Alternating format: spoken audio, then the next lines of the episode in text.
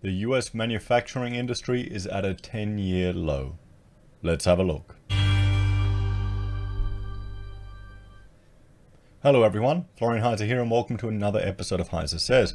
Still working through my stein of coffee when I thought, since we've got the Australian dollar at a 10 year low, let's have a look at this article about the US factory production and industry also at a 10 year low. Now, before we jump and have a look at this article, let's have a look over here. We'll go to Trading Economics and just have a look at the United States Purchasing Managers Index, the PMI, just to see how it's changed. Now, I think discussing these things and having a contrarian interpretation or perspective on a lot of what we're presented in the media is important. We need to look at you know, this data and combine everything together to get a better understanding. And I'd like to encourage you to share this with your friends, your family on social media so more people are talking about this. So we don't just blindly follow what's told to us from the news or from our politicians or from our lead- leaders. People need to take a step back sometimes and realize, you know, what you're being told may only be half the story. Or what seems like a really good idea that your favorite politician is saying may actually have some unintended consequences. So here we have the United States ISM Purchasing Managers Index, PMI.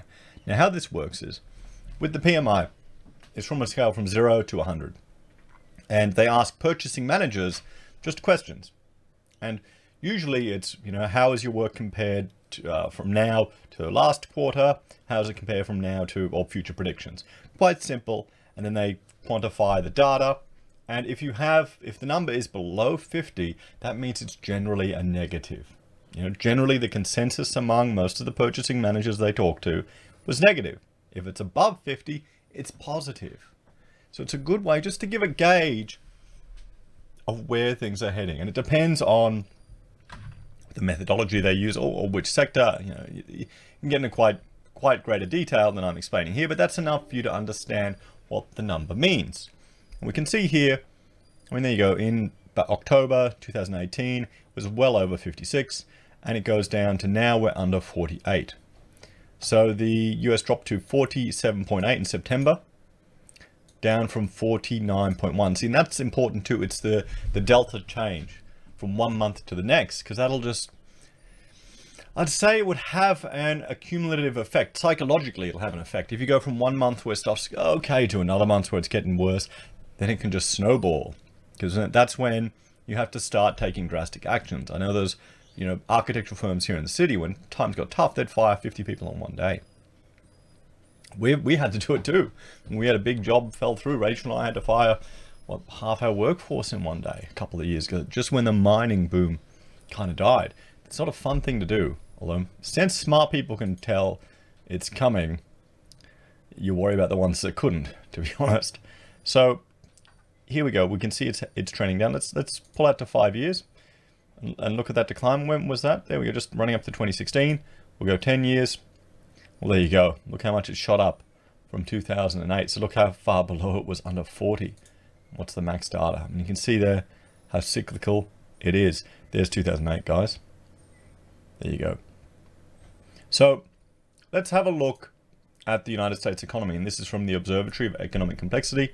Now, they're the seventh most complex economy in the world, and at the time of this data, 1.25 trillion in exports, 2.16 trillion in imports, and it's the third largest economy. And have a look at what they're exporting.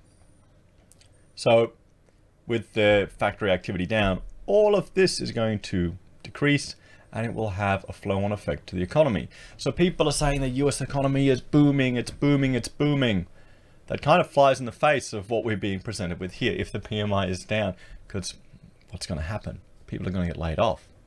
And then that will also decrease the demand for their imports. And let's see, who's their biggest destination? China, Mexico. Mexico's number one. Then China looks like it's number two. Canada. Sorry, Mexico, Canada, and then China. And Then Japan and Germany. And the origins, first is China, then Mexico and Canada. I wonder, I, I, uh, assuming that this has changed, I would put money that Canada is a bigger portion now, particularly since all the uh, oil that they're producing. So it will have a flow-on effect, guys. the US will have a flow-on effect. Let's see where we where we rank. Um, Australia is 1.6% from destination and origins. They are, what is it? Let's just click here. We will just isolate, sorry, we'll isolate Oceania, and Australia is 8.57 billion of our goods exported over to the States. New Zealand, 3.61. I bet you most of that cheese. Cheese or milk. So that can show you how this can have a slowdown in America will have an impact on Australia and will have an impact on the region and the world. So let's jump, jump to this article and have a look. We will have a look. Donald Trump slams pathetic Federal Reserve and Wall Street tumbles as US factory activity hits a 10-year low. US President Donald Trump has used his favorite social media platform Twitter to take another swipe at the Federal Reserve and its chairman Jerome Powell. Now, here's the thing, regardless of what you think of Trump, he really has given Twitter relevance. I mean, he has driven so many people there. Now he can't even block people because it's a it's impeding freedom of speech for reporters. So yeah, no, he's given it relevance. I thought it was just for social justice warriors to to hate mob people and all that rubbish. Well, let me know in the comments, guys, if you use Twitter.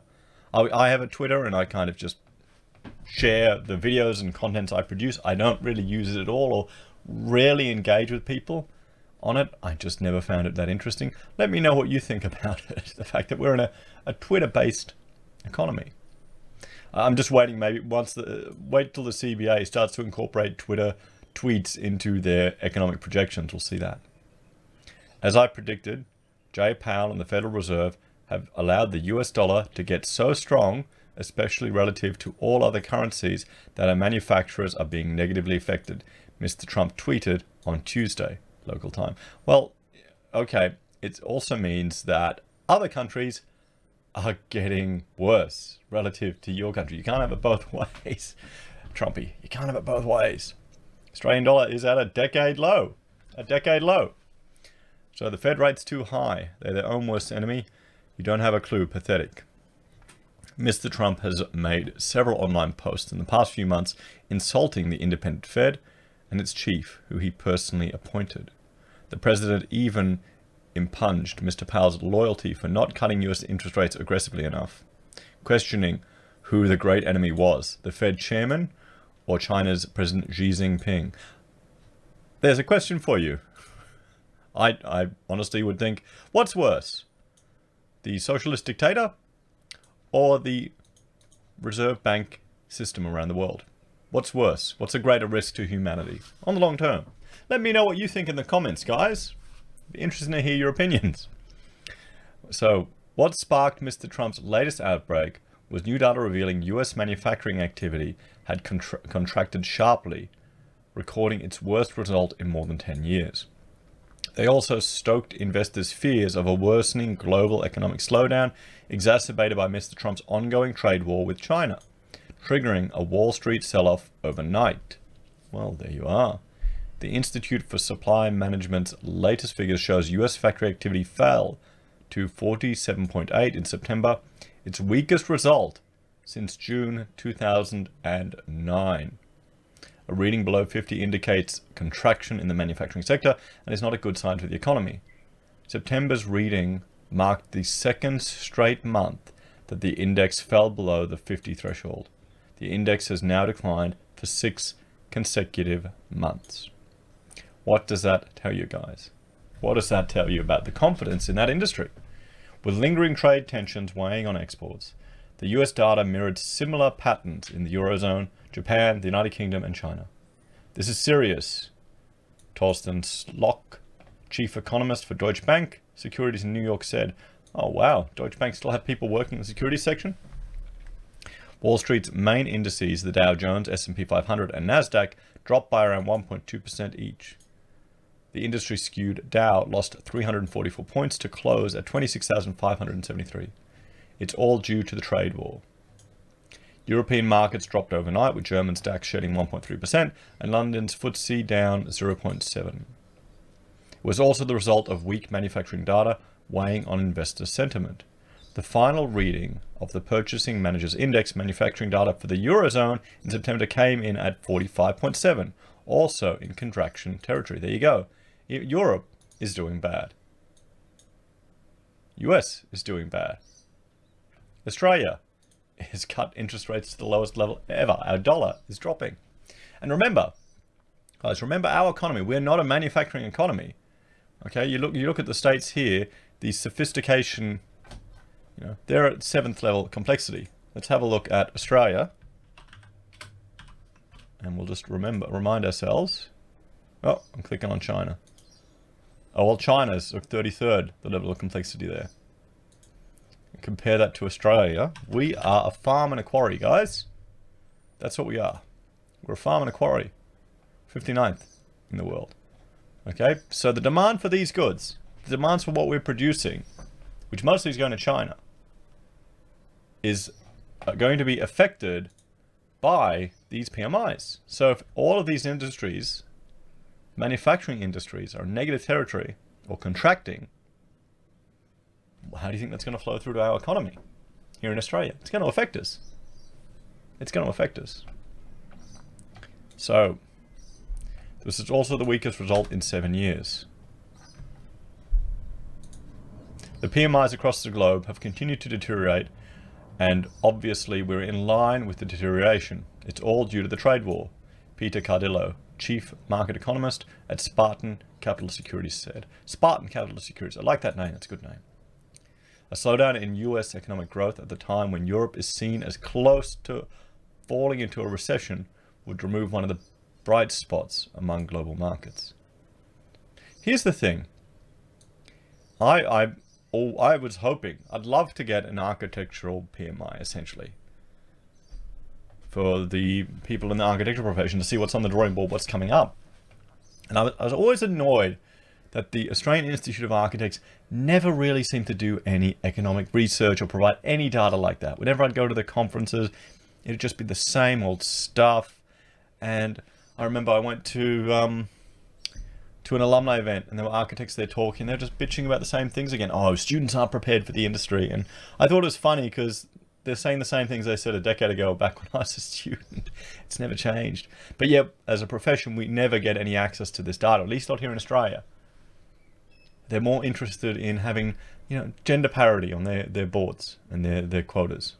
But maybe that's why as an organization, they're losing membership and they're having to sell their assets. But anyway, that, that's that's a jab. I'm not a member anymore. Calm down, Florian. You'll get it sorted one day. We'll get there. Okay. In addition, the World Trade Organization on Tuesday cut its forecast for growth in global trade this year by more than half. Well, there you go. Why isn't that the headline? I gotta look at that. The WTO has said further rounds of tariffs and retaliation, a slowing economy, and a disorderly Brexit could squeeze it even more. It's now it now expects global merchandise trade to increase by 1.2% this year, compared with its much rosier April estimate of 2.6%. For 2020, the WTO is predicting growth of 2.7%, down from its previous estimate of 3%. The darkening outlook for trade is discouraging, but not unexpected. WTO Director General Roberto Azevedo said in a statement, urging WTO members to resolve trade disagreements and cooperate to reform the Geneva based body. And here we're talking about the Australian dollar sinking to a low, which I already discussed this morning. Here's interesting demand for safe havens also boosts the Japanese currency by 1%, with the Australian dollar falling to 72.2 yen.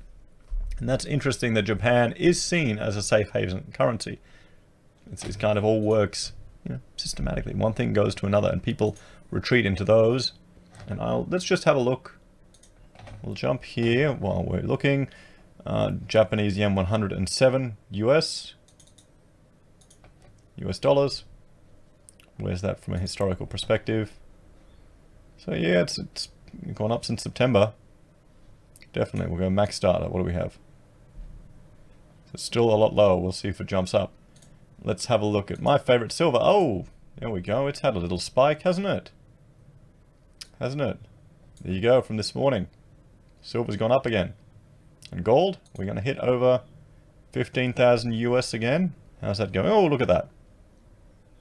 So there you go. People are moving into safe haven assets. So we'll have to keep watching everything, guys. Keep your finger on the pulse. What are you doing to prepare for this? Well, I think I know most viewers are, are preparing. I mean, tough times are coming, and this will affect Australia. Don't think it won't.